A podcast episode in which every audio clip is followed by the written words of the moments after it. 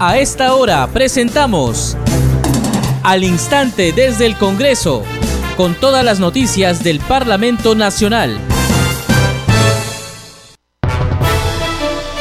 ¿Cómo están? Bienvenidos al programa Al Instante desde el Congreso. Les saluda Danitza Palomino. Estas son las principales noticias del Parlamento Nacional. En Nazca, la Comisión de Cultura y Patrimonio Cultural aprobó por unanimidad el dictamen que propone modificar la ley del boleto turístico con el fin de establecer las condiciones que permitan la creación del boleto turístico en cada departamento del país. Desde hoy hasta el viernes 22 de abril, el Congreso de la República cumplirá con desarrollar la semana de representación, ello con la finalidad de que los parlamentarios mantengan comunicación con los ciudadanos y las organizaciones sociales con el objetivo de conocer sus preocupaciones, necesidades y procesarlas de acuerdo con las normas vigentes. Y en el marco de la campaña Seguridad en Emergencia, el congresista Wilmar Helera de Somos Perú informó que la comisaría El Obrero de Sullana en Piura cuenta solo con una moto y un patrullero para que los 108 policías puedan realizar su trabajo. Por su parte, el congresista Jaime Quito de la bancada Perú Libre informó que los congresistas miembros de la denominada bancada Arequipa participaron en una audiencia pública con la presencia de las principales autoridades de la región. Indicó que uno de los principales temas que se abordó fue la inseguridad ciudadana. La Comisión Especial de Selección de Candidatas o Candidatos Aptos para la elección de magistrados del Tribunal Constitucional en su sesión de hoy debatirá y aprobará el informe final que entregará a la presidencia del Parlamento Nacional. Usted está escuchando al instante desde el Congreso.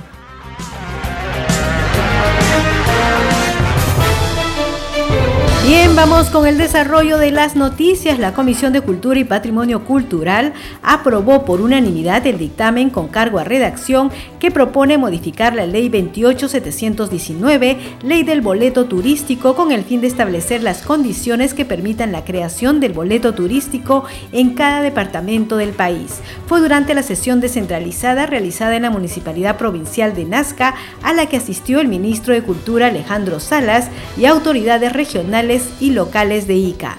En el dictamen se precisa que el boleto turístico es el documento físico o digital correspondiente por el cual se permite el derecho de ingreso temporal y con fines turísticos a las zonas, monumentos arqueológicos, museos y lugares históricos integrantes del patrimonio cultural de la nación de propiedad pública considerados aptos para ser integrados en corredores o circuitos turísticos. Vamos a escuchar parte de esta sesión que se realizó en Nazca.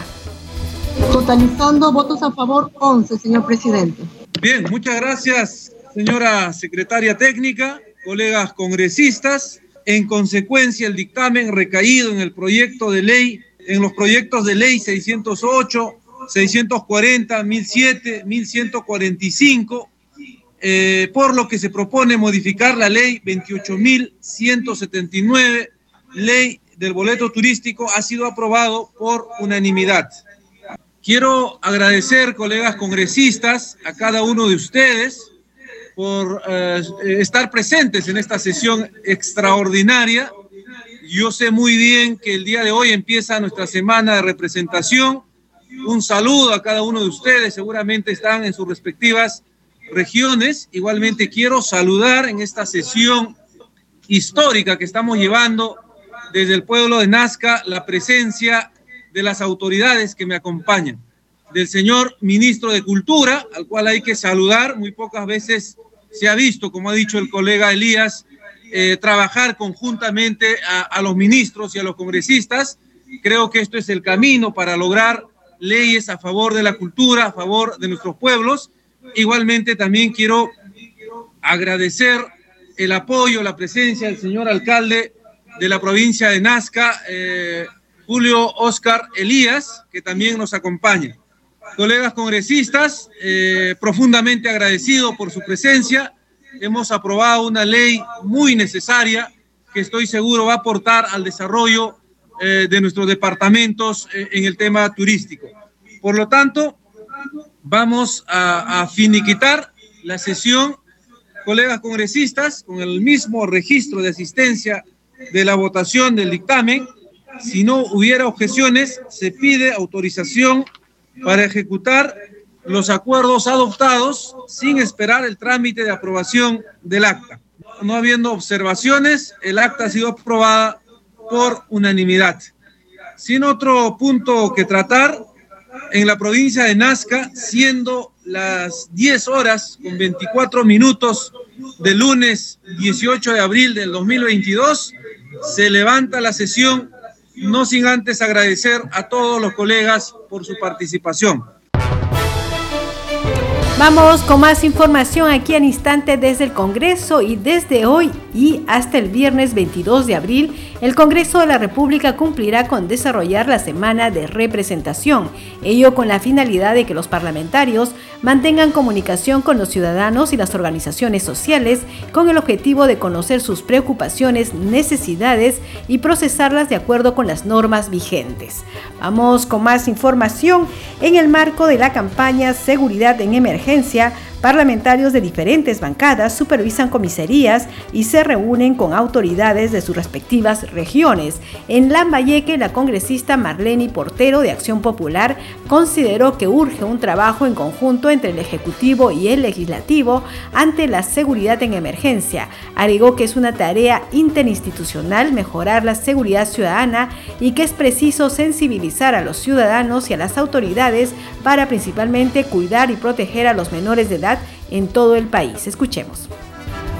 ¿Se debe declarar en emergencia la seguridad? Felicitar, felicitar al legislativo, porque este es el momento que el Perú necesita.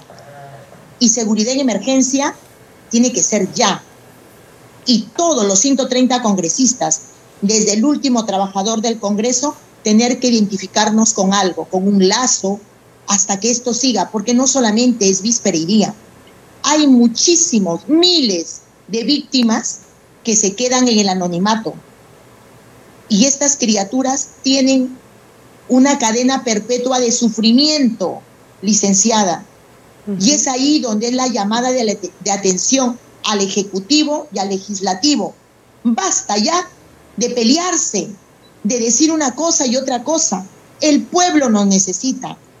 Hoy día se ha desnudado que la seguridad ciudadana no actúa. Nuestra policía le falta implementación. Nuestras policías están muy mal pagados. Falta capacitación. Faltan muchas cosas, pero lo más importante, licenciada Elsa, es la salud mental.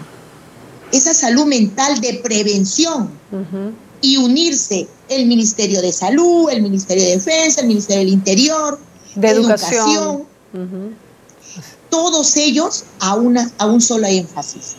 Y así coadyuvar esto. Pero nada, en primera línea, las postas, los colegios, las universidades, los institutos, tener los psicólogos. Por eso desde mi despacho, en el mes de diciembre, estamos haciendo modificación a la ley de salud mental. 15 artículos. Y lo, vamos, y lo voy a poner así de punche, porque ahora pueden ser tus hijas, pueden ser tus nietas. Nadie está seguro. Ahora que los padres trabajan, incluso vamos a hacer desde mi despacho pequeñas pastillas, porque no solamente hoy día pasó, todos los días. Esto hay que sensibilizar, hay que meter en la cabeza a las mamitas y a todos que cuando un niño te dice, no quiero ir a esa casa es por algo, hay que creer a nuestros niños. Y desde la escuela, el segundo hogar, que no falten los psicólogos, que los psicólogos sean parte de esta ley de salud mental donde ellos han sido excluidos. Ellos, ellos son la parte fundamental en el diagnóstico. Si me permite. Y ahí le, pido, le pido a María del Carmen Alba que hay que sentarnos y que ella, como jefa de nosotros, de todos los 130, ponga énfasis en todo. Es, los niños es el futuro del mañana. ¿Y qué estamos haciendo las autoridades? Precisamente por eso, por eso se está llevando a cabo esta campaña en esta semana de representación organizada por el Congreso sobre la seguridad en emergencia. Usted también, por supuesto, con las actividades que viene desarrollando, se suma también como parte del Poder Legislativo a esta campaña de declarar la seguridad en emergencia, porque es una situación insostenible a nivel nacional. Aquí hay que sensibilizar a los jueces, a los fiscales, puede ser tu familia y no es así, puede ser tu hija. La sensibilización, la capacitación y la prevención y la difusión, yo creo que ahí tenemos que fortalecer. Bien. Todo lo que venga, tenemos que evaluarlo los poderes del Estado, tenemos que evaluar. Un trabajo interinstitucional entre todas las entidades involucradas, precisamente para combatir esta inseguridad ciudadana. Seguimos con más información aquí al instante desde el Congreso y el congresista Jaime Quito de la bancada Perú Libre informó que los congresistas miembros de la denominada bancada Arequipa participaron en una audiencia pública con la presencia de las principales autoridades de la región. Indicó que uno de los principales temas que se abordó fue la inseguridad ciudadana. Nos encontramos ya en el primer día de semana de representación en una de las provincias alejadas de la región Arequipa, como es la provincia de la Unión en su capital Cotahuasi, donde vamos a desarrollar una audiencia pública con toda la población y los diversos sectores eh, con eh, la bancada parlamentaria de Arequipa. Cuéntenos, congresista, qué otros eh, puntos va a abordar, principalmente relacionados con la seguridad ciudadana. Sí, mira, ya nosotros hemos estado participando en dos Coresex, es decir, en, los, en Consejo Regional de Seguridad Ciudadana, que se han dado en dos oportunidades en la región Arequipa, eh, con la presencia de las distintas autoridades para poder plantear eh, medidas inmediatas, que de igual forma también hemos realizado una, un encuentro regional de juntas vecinales y hemos tenido la presencia de la directora general de Seguridad Ciudadana del Ministerio del Interior, la doctora María Esperanza Díaz González, en la que han estado presentes todos los eh, las juntas vecinales a nivel regional, ha estado el general también de la Policía Nacional, eh, eso ha sido en la región Arequipa, y hemos también tenido otra reunión en Chala, eh, que es la parte norte de Arequipa, frontera con Ica, donde también se ha tenido una reunión con el alcalde, el comisario, la población organizada, con ese propósito de establecer lineamientos que permitan enfrentar eh, la inseguridad ciudadana que está álgida en nuestra región y en todo el país, pero en ese sentido nosotros hemos venido haciendo ese trabajo y seguramente hoy que estamos visitando no solamente la provincia de, eh, de la Unión Cotahuasi, sino también vamos a estar en Condesuyos y en Castilla, vamos a tener este, eh, conversaciones respecto a ese tema para poder también señalar o pedir cuáles son los planteamientos los, este, los, eh, eh, lo que viene haciendo la, la, tanto las autoridades eh, como la población, que por cierto es preocupante y tenemos también un especial interés en ese tema. Sí, congresista, ¿cuáles son las principales demandas en el tema de seguridad ciudadana? Bueno, siempre lo que la policía nos señala es que evidentemente faltan personal, faltan efectivos, faltan patrulleros, eh, también eh, la infraestructura de, los, eh, de las comisarías están muchas deterioradas, ¿no? Evidentemente que en ese, en ese aspecto falta ese tema, pero también creo que es importante ir implementando la participación de la ciudadanía y a través de las juntas vecinales o también de Barrio Seguro se han ido implementando estos espacios, pero evidentemente que faltan. Y en ese sentido creo que es importante que todos tanto desde el Ejecutivo, desde el Congreso, desde las eh, diversas entidades, podamos trabajar en conjunto para poder también dar un, eh, eh, un mensaje sólido de trabajo conjunto de toda la población frente a las diversas este, problemas que puedan existir en infraestructura, en falta de personal. Evidentemente que eso es una necesidad, pero también aquí necesitamos apostar por el sector de la población organizada. ¿Se puede decir entonces que la seguridad está en emergencia en el Perú? Por supuesto, yo creo que mira, a, medida que también eh, problemas sociales que se van agigantando, eh, va acrecentándose la, delincuencia y el otro tema es la presencia también eh, de, de, hermanos de otros países que se les ha tenido a bien recibirlos en diversas partes del país pero muchas veces no tienen las prácticas adecuadas y oportunas o, eh, que estén de acuerdo a la, a la tranquilidad de una, de una población. Eh, eso también lo que la población señala, pero en todo caso creo que es importante eh, trabajar todo este tema porque tiene toda la razón, es una emergencia que estamos pasando en este sector y en este tema. ¿Dónde se va a trasladar, congresista Jaime Quito, en estos momentos? Porque usted nos estaba comentando que se encuentra en la provincia de La Unión.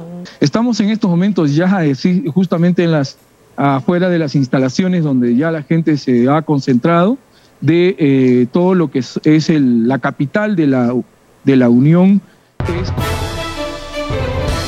Seguimos aquí al instante desde el Congreso y estamos en comunicación con la congresista Milagros Jauregui, integrante de la Comisión de la Mujer. Congresista, bienvenida a Congreso Radio. ¿Cómo está? Muchísimas gracias por este tiempo. Sí, congresista Milagros Jauregui, usted ha impulsado la ley que declara el 19 de noviembre Día Nacional de la Eliminación de la Violencia Sexual contra las Niñas, Niños y Adolescentes. Esta ley justamente tiene como objetivo sensibilizar sobre este delicado tema que, hay que decir, en estos días nos ha tenido muy consternados por lo que le ha ocurrido a una niña de tres años.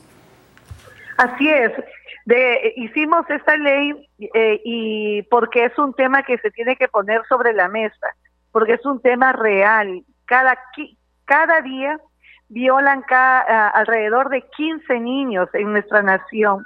Entonces es un problema muy grave y que no se está tratando como se debería de tratar, con la eficiencia que se debería de tratar. No podemos permitir que cada día se destroce la vida a 15 ciudadanos peruanos, 15 niños son violados y agredidos sexualmente y eso no lo podemos permitir. Por eso eh, trabajamos esta ley para que en los colegios, en las municipalidades, se puedan hablar de este tema y podamos desenmascarar a estos violadores, a estos hombres que destruyen la vida de los más inocentes.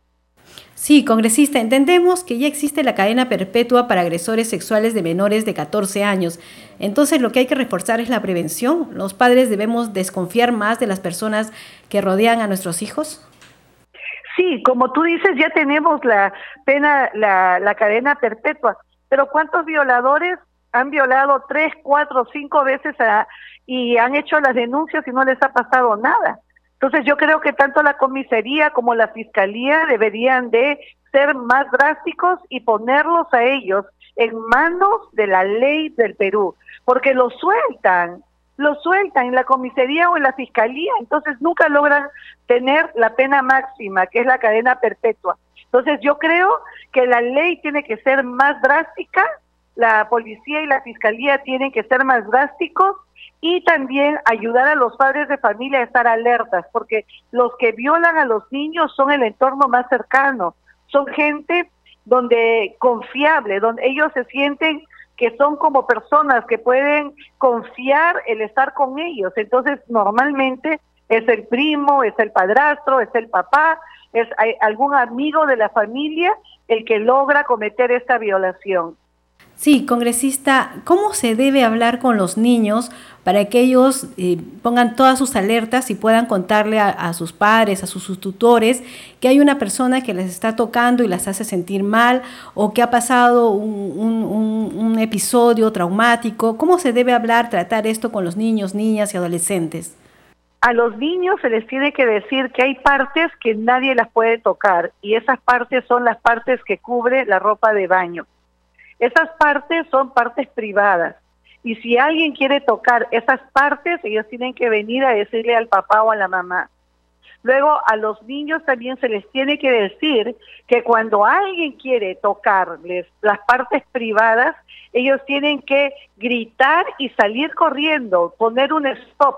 La mayoría de los violadores y de los abusadores, cuando tienen a la, a la víctima totalmente cautiva en el miedo y paralizados por el temor, ellos continúan todo el proceso de violación.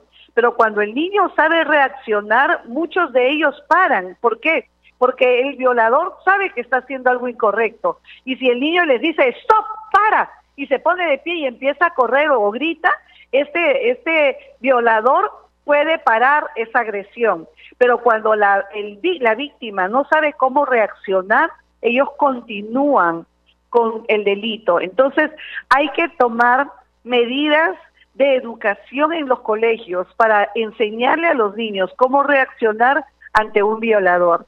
Ahora, desgraciadamente, no todos los padres están en la casa ni, todos los padres tienen vías de comunicación con sus hijos.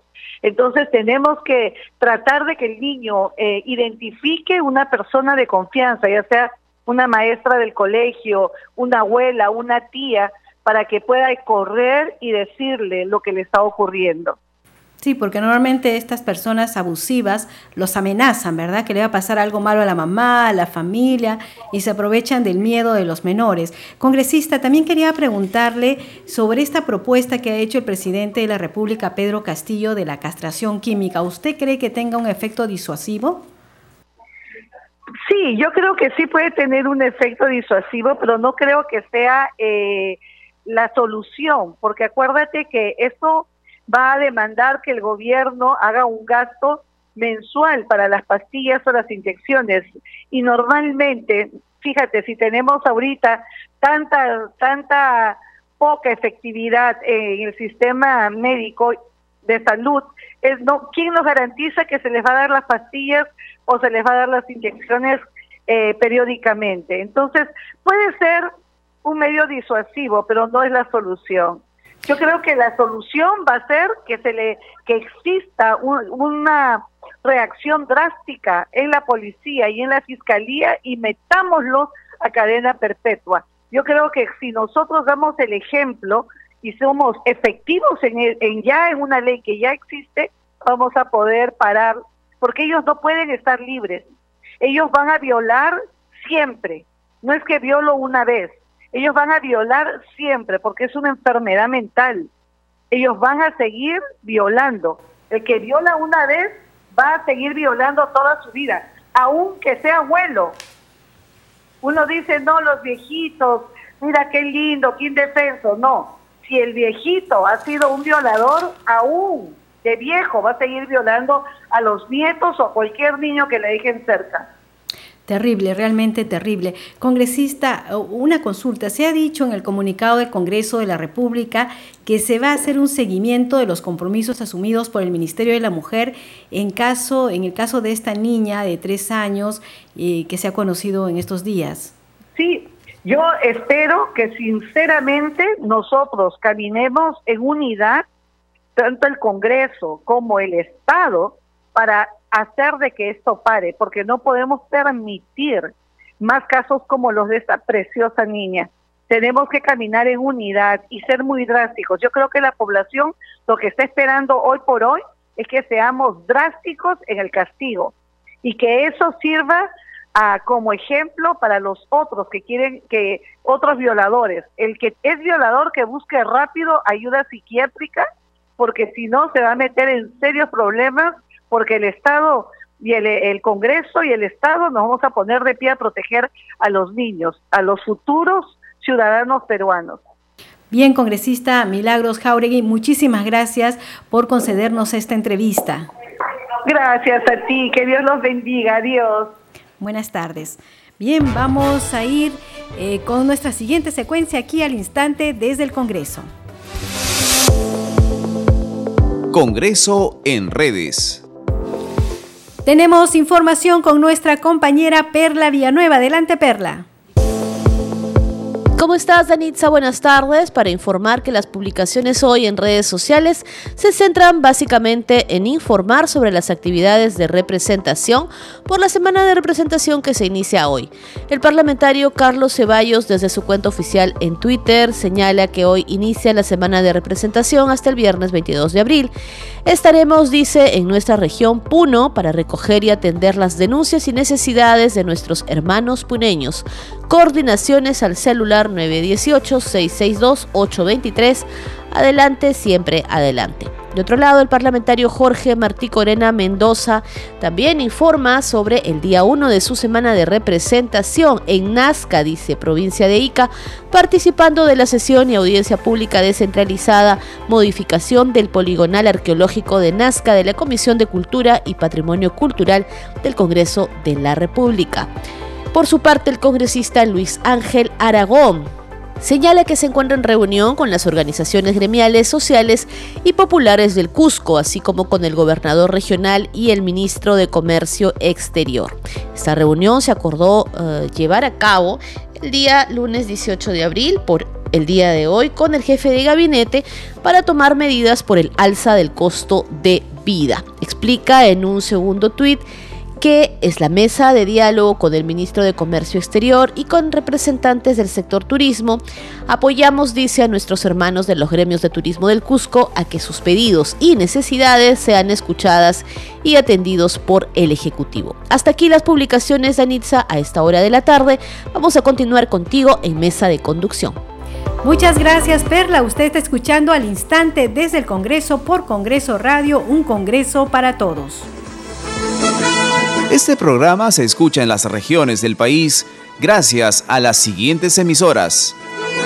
Radio Inca Tropical de Abancaya Purímac, Cinética Radio de Ayacucho, Radio TV Shalom Plus de Tingo María, Radio Madre de Dios de Puerto Maldonado, Radio TV Perú de Juliaca Puno, Radio Amistad de Lambayeque, Radio El Pueblo de Ayacucho, Radio Satel Perú de Lampa en Puno, Radio La Voz del Valle de Aplao en Arequipa, Radio Estar de Moyendo en Arequipa, Radio Gaceta Ucayalina Online, Radio Líder de la Unión en Piura, Radio Victoria de Ocros en Huamanga, Ayacucho.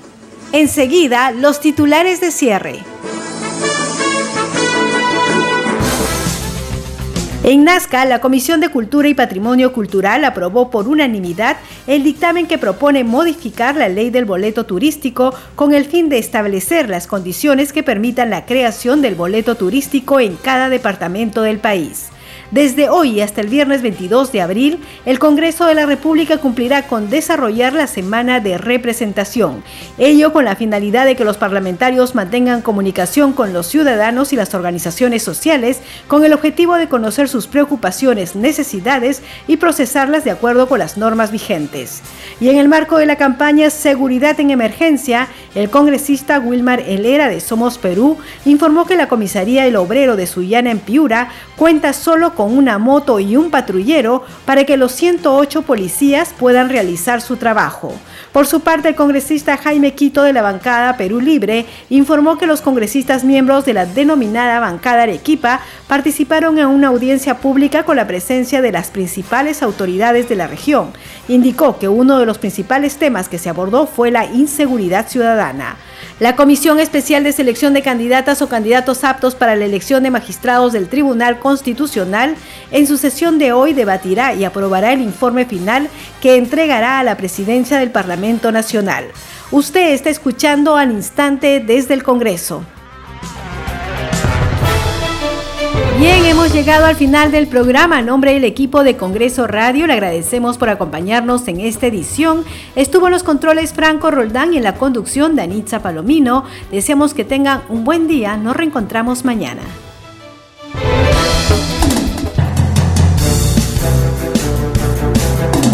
Hasta aquí, al instante desde el Congreso, con todas las noticias del Parlamento Nacional.